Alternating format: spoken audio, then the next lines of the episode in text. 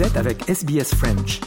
Retrouvez les rubriques sur sbs.com.au slash French.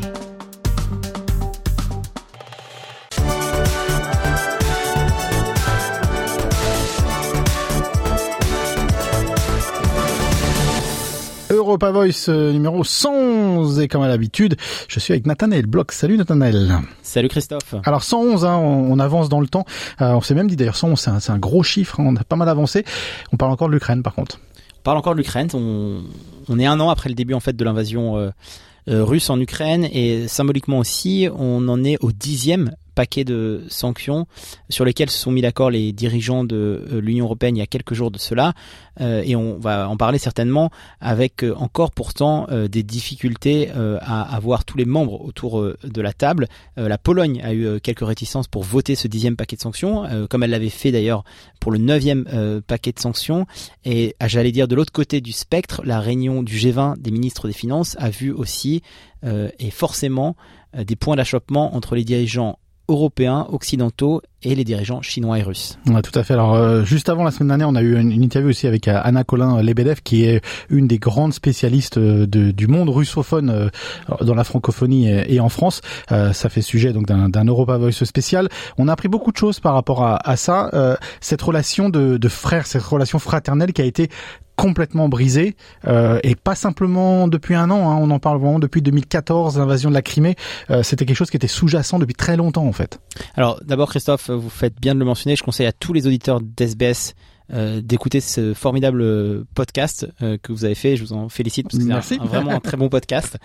Euh, mais oui, effectivement, en fait, l'invasion russe d'il y a un an est aussi la résultante de la passivité de l'Union européenne au moment de l'invasion de la Crimée en 2014.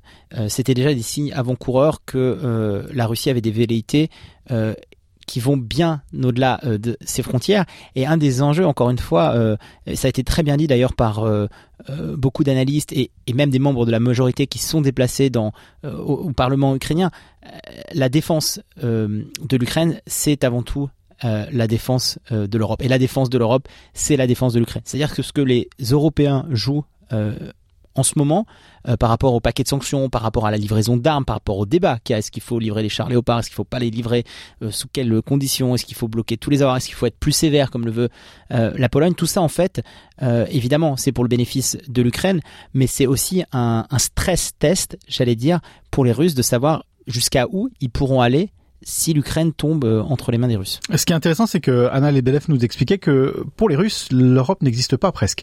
En tout cas, l'Union européenne n'existe pas. Ils, ils vraiment, ils, ils, ils deal entre guillemets pour un mauvais, un mauvais anglais euh, avec chaque pays et non pas avec l'Union européenne. Donc, à quel point vous pensez que ils mettent une certaine valeur sur ces sanctions européennes ou c'est juste de la sémantique? Je souscris tout à fait à l'analyse d'Anna Lebedev. En, fait, ça n'existe pas parce qu'il y a euh, les Russes encore et, Poutine notamment encore ce raisonnement de, pays satellitaires. Euh, d'ex-républiques euh, soviétiques. Donc c'est impensable pour lui de concevoir que certains de ces pays euh, qu'il pense encore avoir sous son satellite, sous son aile, puissent faire partie d'une autre entité politique. Parce que c'est ça la, la question. C'est en fait, c'est entité politique contre entité politique. Donc c'est inconcevable pour Poutine de se dire que des pays qui devraient être naturellement sous l'emprise au sein de l'entité politique, au sein de la zone d'influence de la Russie, puissent être à la fois aussi dans l'Union européenne. Et d'ailleurs, c'est aussi ce qui euh, crée des difficultés par, des difficultés par rapport à l'OTAN et par rapport au fait que des pays comme la Pologne euh, sont aux avant-gardes de, de, l'Alliance Atlantique, avec ce que ça implique en termes, par exemple, d'avoir les Américains qui peuvent utiliser des bases euh, militaires au sein de la Pologne. Donc, effectivement, c'est là où en fait il y a deux visions du monde, il y a deux paradigmes qui sont complètement euh, opposé, c'est-à-dire que l'Union européenne essaye de parler d'une seule et même voix, alors que du côté russe, ben, on considère évidemment l'Union européenne, mais en fait chaque pays presque comme un, un, partenaire euh, euh, différent. Et c'est pour ça aussi que les, Russes ont des, dire, des, stratégies, des tactiques beaucoup plus offensives avec des pays qui, pour l'instant, euh, que les Russes considèrent toujours sous leur influence. Je suis pas sûr que euh, si l'Ukraine tombe, euh, que euh, les velléités russes seront exactement les mêmes, par exemple vis-à-vis -vis de la Pologne, que vis-à-vis d'autres pays plus encore à, l'ouest de l'Europe. Donc c'est effectivement cette tension qui est palpable et qui fait que le que le conflit s'enlise. Et puis l'autre chose, ne l'oublions pas aussi, c'est que on parle des paquets de sanctions. alors effectivement, là, Bruno Le Maire l'a rappelé, ce sont les sanctions les plus les plus dures qu'on a jamais vues. ça va être encore de plus en plus dur et, ça, aura des conséquences sur le temps long. C'est ce qu'avait dit aussi d'ailleurs la la trésorière américaine Jensen. mais d'un autre côté, il faut pas l'oublier qu'en 2022, à peine 8% des exportations russes étaient soumises à ces sanctions. C'est-à-dire que les sanctions qui avaient été mises en place par l'Union européenne ne concernaient que 8% de ce que les Russes exportaient. Ça, c'est le premier élément qui font que pour l'instant, on voit mal encore les, conséquences de ces sanctions. Le deuxième élément, Christophe, c'est que... Euh... Mais, il y a des sanctions, d'interrompre, mais il y a des sanctions bancaires surtout. Euh, le monde SWIFT, par exemple, qui est, vraiment la clé des, échanges mondiaux, euh, en tout cas en termes de, de monnaie intrabanque, ça c'est quelque chose qui fait partie du paquet des sanctions, qui forcément cause des problèmes pour les Russes. À la fois les Russes, euh, les, ressortissants russes qui veulent euh, envoyer de l'argent, euh, même des diasporas, on pense à la diaspora russe ici qui voudraient envoyer de l'argent en Russie, mais ne serait aussi pour faire sortir des capitaux si on veut faire sortir ces capitaux et sécuriser ces, capitaux ailleurs. Ça, ça va forcément faire mal. Non, mais, alors Effectivement, Christophe, ça fait mal. Le, point que j'essaie de, décrire, il est double. D'abord, que en fait effectivement il y a des sanctions. Ça c'est indéniable. Il y a des sanctions qui sont de deux ordres. Il y a des sanctions euh, pour assécher financièrement euh, la Russie, qui sont à l'œuvre et, euh, qui sont de plus en plus, j'allais dire, développées. Et puis il y a des sanctions aussi par rapport à la, à la fourniture de matériel ou ou, ou, au boycott en fait de certaines de certains matériels qui pourraient être envoyés à la Russie. Ça c'est le premier élément. Les sanctions les existent. Mais le, mais le problème, Christophe, c'est que encore une fois, c'est que les sanctions elles sont à voir dans le long terme et de voir en fait quels ont été jusqu'à maintenant les impacts de ces sanctions. Et le premier élément, encore une fois, c'est que en 2022, avec le temps qu'il faut pour mettre en place ces sanctions, à peine 8% de ce que les Russes, mhm. par exemple, exportaient, étaient concernés par ces sanctions. Le deuxième problème, Christophe, euh, par rapport à l'efficacité de ces sanctions, c'est que euh, la Russie a mis en place des politiques économiques, notamment de soutien à l'économique, de, euh, de soutien fiscal en 2022, qui font que le pays a mieux résisté que ce que les Européens pensaient en 2022. Ça, c'est le deuxième élément. Et puis le deuxième élément, il ne faut pas l'oublier, c'est que les sanctions, on en parle beaucoup du point de vue européen, de l'Union européenne, mais on a encore 60% du monde, du reste du monde, qui n'impose absolument aucune sanction vis-à-vis de la Russie. Donc ce qui se passe, c'est qu'on a aussi un transfert en fait des échanges économiques, des moyens de financement de la Russie vers d'autres parties du monde. Et c'est pour ça que ces sanctions-là, alors effectivement, on en est déjà au dixième paquet de sanctions, mais c'est pour ça que euh, les hauts dirigeants politiques, et notamment, euh, je recite Bruno Le Maire, a parlé de des conséquences de ces sanctions sur le long terme, parce que c'est ça vraiment, c'est une guerre d'usure ces sanctions. Ouais, parce qu'on on, l'avait vu, hein, il y a cette réserve d'argent qui s'amenuise euh, jour après jour pour la Russie, donc euh, l'effort de guerre forcément va devenir euh, beaucoup plus compliqué. Parlez-nous justement de, de, ce paquet des du dixième paquet des sanctions. Qu'est-ce qu'il y a de nouveau? Qu'est-ce qui peut changer Ou est-ce qu'il y a quelque chose qui peut changer la donne dedans? Alors encore une fois, c'est c'est ce dixième paquet de sanctions. Euh, il a deux objectifs. D'abord, c'est encore une fois d'assécher financièrement la Russie et de frapper le plus fortement possible son, économie. Et le deuxième aspect de ces sanctions, notamment avec euh, des impacts euh, sur d'autres pays comme l'Iran, le deuxième aspect de ces sanctions, c'est de réduire l'accès aux Russes à des technologies sensibles. Parce qu'on le sait que les Russes, comme il y a ce boycott des pays européens, bah, se tournent vers d'autres pays alliés ou considérés comme alliés pour on accéder. on parle pas de chat GPT ou des choses comme ça. On parle de choses un peu plus pointues quand même. On parle de, on parle de d'entreprises iraniennes qui fournissent des drones à Moscou, par exemple. Donc effectivement, on parle de, de technologies euh, un peu un peu plus mortifères. Euh, et donc voilà. Donc ces, sanctions, elles sont elles sont là pour ça. Euh, mais à côté de ça, vous avez raison, il y a encore des nouvelles restrictions des exportations de l'Union européenne vers la Russie. Il y a toujours un gel des avoirs. là, il y a trois nouvelles banques russes dont les avoirs vont être euh, euh, gelés. donc voilà, c'est en fait à chaque fois on rajoute aux sanctions précédentes un autre paquet de, de sanctions. Mais on le voit hein, même au niveau des Européens, il y a encore des dissensions et il y a des pays qui aimeraient frapper plus fort et c'est le cas notamment de la Pologne qui tout à la fin des discussions entre Européens a finalement levé ses réserves pour obtenir, enfin pour valider ces dixième paquet de sanctions sans être totalement satisfaite, hein, puisque le, je, cite hein, le, premier ministre polonais qui jugeait encore ces sanctions trop molles, trop faibles. Donc, vous voyez, ça veut dire aussi quoi? Ça veut dire que on a encore de la marge de manœuvre et que c'est pas demain la veille que ces sanctions auront une efficacité de 100% qui feront que Poutine se mettra autour de la table. Il y a eu aussi euh, cette semaine le, grand discours de Poutine euh, qui qui, euh, qui était très attendu d'ailleurs notamment par plutôt les gens un peu russophones quand même. Qu'est-ce qu'on en a appris de ce discours de de cette est-ce qu'il y a un changement de vision par rapport à à la politique bah, de guerre des, des Russes?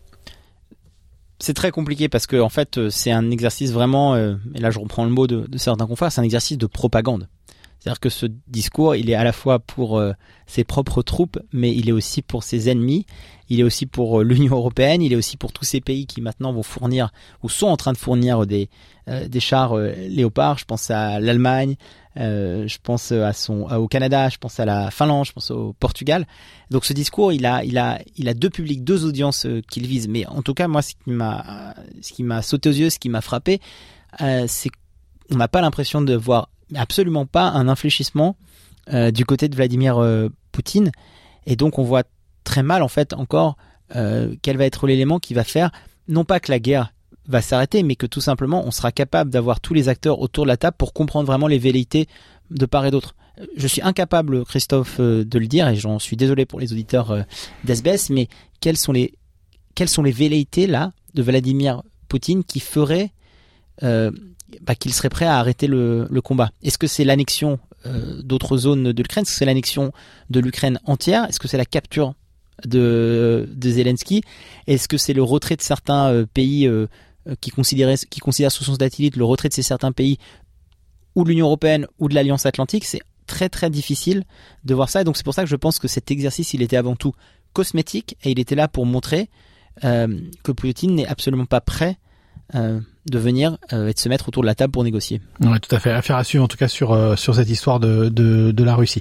On va parler maintenant d'une autre Madeleine de Proust euh, pour nous, le, Brexit qui revient à la charge dans, dans l'actualité. on a trouvé peut-être entre guillemets une solution pour l'Irlande du Nord. On faut rappeler un peu les choses. L'Irlande du Nord, c'était vraiment le gros point qui causait problème sur la vraie séparation de la Grande-Bretagne par rapport à l'Europe. ça causait problème pour des frontières, ça causait problème des problèmes historiques. il semblerait qu'on ait trouvé une solution. Brexit back, euh, Christophe effectivement.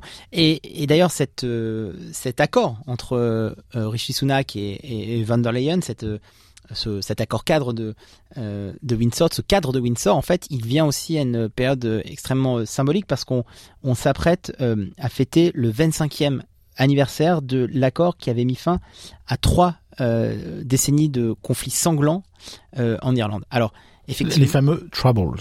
Les, voilà, les fameux les, fameux Troubles, le, Sunday Bloody Sunday et, et, d'autres et d'autres moments de, de ce conflit euh, interne euh, à l'Irlande. Euh, mais effectivement, il faut le, le rappeler pour nos auditeurs d'SBS, c'était que pendant trois ans, on a parlé, on a échangé, vous et moi, de, du Brexit, de plein de choses autour du Brexit, de la sortie du Royaume-Uni de l'Union européenne, mais il y avait toujours quelque chose euh, qui restait en suspens et qui empêchait vraiment les acteurs de, de dialoguer. C'était absolument pas anecdotique, mais c'était ces questions autour de la frontière double, j'allais dire, à la fois la frontière Union européenne euh, mais également la frontière euh, Irlande du Nord République d'Irlande, parce qu'il faut le faut le rappeler en fait, cette frontière Irlande du Nord République d'Irlande, c'est la seule frontière terrestre que le Royaume-Uni a avec l'Union européenne. Et c'est ça tout l'enjeu. Mhm.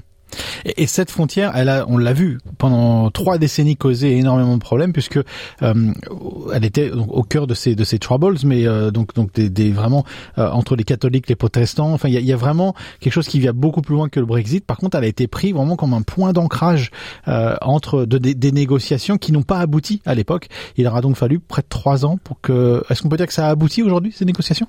Alors, moi j'ai tendance à dire que ça, aboutit pour, euh, pour, deux raisons. D'abord pour une, raison, euh, euh, j'allais dire administrative, légale, c'est que cet accord cadre de Windsor, bah, il met effectivement un cadre à la situation de ce qu'on avait appelé à l'époque le backstop irlandais, le filet de sécurité irlandais. Peut-être juste pour le rappeler pour nos, auditeurs d'SBS et, et d'Europa Voice, la situation euh, avant cet accord, c'était qu'en 2020, il y avait un protocole nord-irlandais qui avait été signé et qui réglementait la circulation des marchandises entre le reste du Royaume-Uni et euh, l'Irlande du Nord, qui bah, a cette frontière terrestre avec la, République d'Irlande, membre euh, de l'Union européenne. Et cet accord, il avait été négocié par Boris Johnson pour, pour deux choses. Hein, pour éviter d'abord l'instauration d'une frontière entre l'Irlande et l'Irlande du Nord, bah, qui fragiliserait la paix de ce pays euh, déjà euh, très divisé et sur lequel on voulait pas remettre de frontières. Et puis, euh, deuxième aspect, ça permettait en fait de protéger le marché unique européen. Parce qu'on était d'accord évidemment de pas mettre de frontières entre l'Irlande et l'Irlande du Nord, mais il fallait quand même qu'il y ait une frontière entre les pays hors Union européenne et les pays de l'Union européenne bah, pour protéger le marché européen parce que les Britanniques avaient décidé d'en sortir. Donc en fait, ça c'était la situation avant et ce que ce compromis a permis de trouver, c'est que en fait, euh, il va plus et donc pour, pour faire ça, ce qui s'était passé, c'est qu'il y avait un contrôle en fait euh, en mer d'Irlande. Euh, il y avait un contrôle, mais le problème c'est qu'avec ce contrôle en mer d'Irlande, on avait beaucoup d'indépendantistes qui râlaient Mhm. et qui trouvaient que c'était pas normal que ce soit les lois européennes qui régissent en fait les contrôles, les douanes, etc. dans une partie du pays bah, qui finalement ne fait pas partie de l'Union européenne. Et donc on a dû trouver euh, un, un- un compromis et c'est ce qui s'est passé là entre Rishi Sunak et Ursula von der Leyen. Euh, On en est loin des discussions que euh, Theresa May avait à l'époque avec euh, l'Europe. On sait que c'était un des gros points de, de discussion qu'elle avait euh, sur son sur son euh, sur son agenda, qui au final lui aura coûté son poste. On en est loin de ça. Oui, c'est quoi la différence en fait? Non, on en est loin pour, pour la simple et bonne raison, c'est que Rishi Sunak, en fait, Ma question derrière, c'est qui a gagné Euh, Qui a gagné dans les négociations Est-ce qu'on peut voir un vainqueur ou pas? Bah, en fait, on, on peut voir surtout que, c'est- enfin, c'est un aveu de la part de Rishi Sunak qui, rappelons-le, hein, pour nos éditeurs, euh, qui est un supporter hein, du Brexit. Hein, euh, Rishi Sunak, il n'est pas sur la même ligne que Johnson, mais c'est un supporter du Brexit, mais qui s'est à peine caché comme aveu qui montre qu'il est obligé de négocier avec ses partenaires européens et d'adopter une position, j'allais dire. euh, Boris Johnson, il était depuis le début de ce Brexit, il était sur une position qui flattait l'ego euh, des partisans euh, les plus euh, caricaturaux, Hardcore. hardcore, caricaturaux pro-Brexit. C'est la première fois, ou en tout cas depuis Boris Johnson, qu'on a un Premier ministre britannique qui fait preuve d'un peu, non pas de flegme, parce que les Britanniques sont habitués à ça, D'humilité d'humilité, je sais pas, mais en tout cas de réalisme, de pragmatisme. Les exportations britanniques sont ne vont pas bien. Euh, on peut pas, ils ne peuvent pas se permettre d'avoir encore une fois un conflit larvé qui mettrait encore une fois. Le problème, c'est que ça met en péril à la fois les échanges entre l'Union européenne et le Royaume-Uni, mais ça met aussi en péril ce qui se passe pour le Royaume-Uni euh, lui-même. Et donc Rishi Sunak, il fait aussi un pas en avant.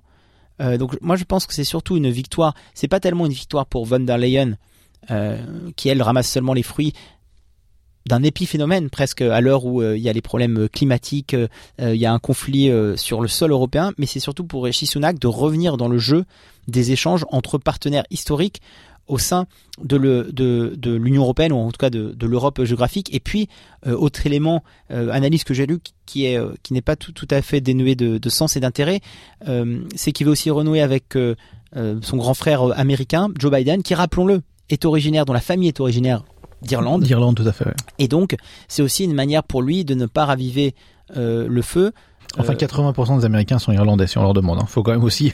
non, mais, mais bien sûr, mais, mais ce que je veux dire, c'est que Krishnak fait preuve d'une certaine, d'un certain sens de la réelle politique. Euh, euh, ce qui n'est pas encore réglé, Christophe, euh, parce que là, on vient de décrire en fait ce qu'il y avait avant. On vient de décrire en fait ce qu'on avait trouvé, ce qu'on trouve dans ce compromis, cet accord cadre de, de Windsor. Pour l'instant, c'est quand même encore du bon, euh, de la bonne volonté de part et d'autre. C'est-à-dire qu'on promet euh, euh, de finalement supprimer les, les contrôles aux, douanes, on, promet de d'avoir une bureaucratie qui sera moins élevée, mais après dans les faits, il faut le rappeler, hein, c'est quand même l'Union européenne qui aura le dernier mot, et c'est notamment la, Cour de justice européenne qui aura le dernier mot concernant les règles qui régissent le marché unique. Et donc en fait, ce qui fait que il peut toujours y avoir un conflit larvé, larvé. Bah, si les plus farouches opposants à cet accord cadre de Windsor estime que ce n'est pas à la Cour de justice européenne d'avoir le dernier mot sur ces règles euh, régissant les marchandises, les douanes, etc. On, sait euh, à quel point, comment c'est reçu ça en Irlande du Nord, parce que c'est vraiment la zone tampon euh, qui était vraiment au cœur des débats. on va sûrement être déçu à un moment ou à un autre. On pourra plus avoir les petits écoliers, les petits, les petits produits européens, français, parce que jusqu'à maintenant, eux étaient toujours dans la capacité d'avoir des produits qui venaient d'Europe sans avoir à passer par par tous les les, les, obstacles que, que les, les Britanniques eux-mêmes peuvent avoir. Ça, ça va changer. On a, on a des réactions déjà. Ça, ça, ça s'est lu. Vous avez lu ça quelque part? Les, les, partisans de l'Irlande du Nord, ce qu'ils voulaient pas, en fait, c'était que euh, le que le droit européen, si vous voulez, s'applique euh, dans la province britannique et fasse qu'en fait, il ait la primauté sur euh, euh, sur les règles qui régissent le Royaume-Uni. Donc petit écolier ou pas petit, pas petit écolier. Voilà, exactement. Et donc en fait, pour pour eux, il y a presque aussi quelque chose de façade, c'est-à-dire euh, il est hors de question euh, qu'un un, droit d'une entité politique à laquelle ils n'appartiennent pas puisse s'appliquer. Euh... On peut pas leur en vouloir, hein. c'est quand même assez logique. Hein. non, mais c'est assez logique. C'est pour ça que en fait, c'est pour ça qu'on en est encore. Pour moi, c'est très symbolique encore, euh, mais c'est un, c'est une victoire pour l'instant temporaire de Rishi Sunak. Maintenant, il va falloir voir. Moi, je donne rendez-vous aux auditeurs d'SBS au, au moment où il y aura les premières tensions pour voir en fait est-ce que cet accord cadre de Windsor, qui a été trouvé finalement assez rapidement par Rishi Sunak euh, après euh, son accession euh, à la tête du Royaume-Uni, est-ce qu'il va résister aux premières tensions qui qui seront qui feront jour entre la République d'Irlande et l'Irlande du Nord, le, Royaume-Uni et l'Union européenne? C'est ça pour moi vraiment le, le, véritable stress test, mais pas tellement par rapport aux, farouches opposants en, Irlande, mais on sait déjà que l'opposition euh, à Rishi Sunak en Angleterre, au Royaume-Uni votera aussi euh, en faveur euh, de cet accord. C'est-à-dire qu'au moins il a obtenu la paix civile au sein du Royaume-Uni où on sait que sa prédécesseuse n'a pas tenu très longtemps. Donc c'est aussi quand même, c'est pour ça que je, je, mets en valeur le, le gain pour l'instant que Rishi Sunak a parce qu'il renoue avec les partenaires européens. Il arrive à faire consensus au sein du Royaume-Uni. Et puis il semble pour l'instant que, et du côté de l'Union européenne et du côté des indépendantistes euh, européens, euh, ça tienne la route. Donc on ménage la, chèvre le chou. Mais encore une fois, on va voir le premier test et la première tension euh, autour ben, de, de, cet accord. Absolument, affaire à suivre. Affaire à suivre, Christophe. Merci, Nathanaël. Merci beaucoup.